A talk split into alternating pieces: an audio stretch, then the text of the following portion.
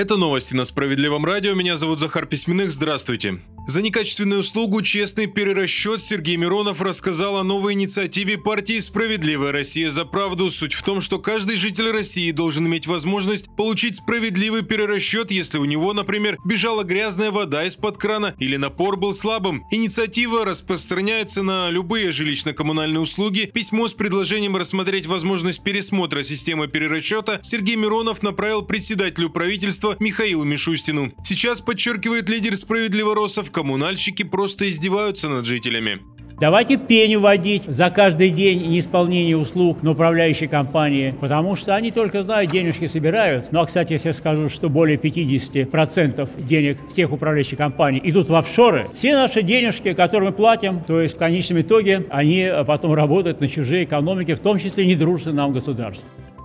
Порядок оформления инвалидности в России решили упростить. Соответствующим предложением выступили в правительстве. Суть в том, чтобы сократить 250 исследований, необходимых для признания человека инвалидом. А еще 250 исследований признать заменимыми на другие. По словам инициаторов, это значительно облегчит процедуру признания человека инвалидом. В пример чиновники приводят диагноз туберкулез. Для его подтверждения сейчас требуется и рентген, и томография. Власти же предлагают ограничиться лишь томографией, например.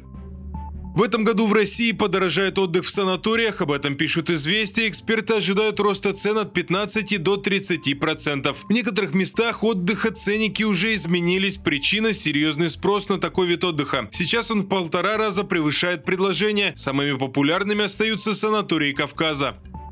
Далее выпуски новости Центра защиты прав граждан помогли увеличить пенсию и получить 176 тысяч рублей. Все это заслуги наших специалистов и история из Волгограда. Александр Николаевич несколько лет пытался добиться справедливой пенсии. Дело в том, что при расчете выплат ему не учли почти 10 лет трудового стажа. В соцфонде сослались на отсутствие части документов и ошибки при заполнении других. Для того, чтобы доказать свою правоту, Александр Николаевич обратился в Центр защиты прав граждан. Там пояснили ошибки работодателя при заполнении трудовой книжки, например, это не проблема сотрудника, и это не может отражаться на размере пенсии. Юристы центра направили иск в суд и представляли там интересы пенсионера. Чиновники соцфонда не смогли доказать, что Александр Николаевич не работал в те самые неучтенные годы. Суд встал на сторону мужчины и обязал не только увеличить пенсию, но и выплатить ему 176 тысяч. Это сумма, которую Александру Николаевичу не доплатили с момента выхода на пенсию. На этом пока все, не переключайтесь.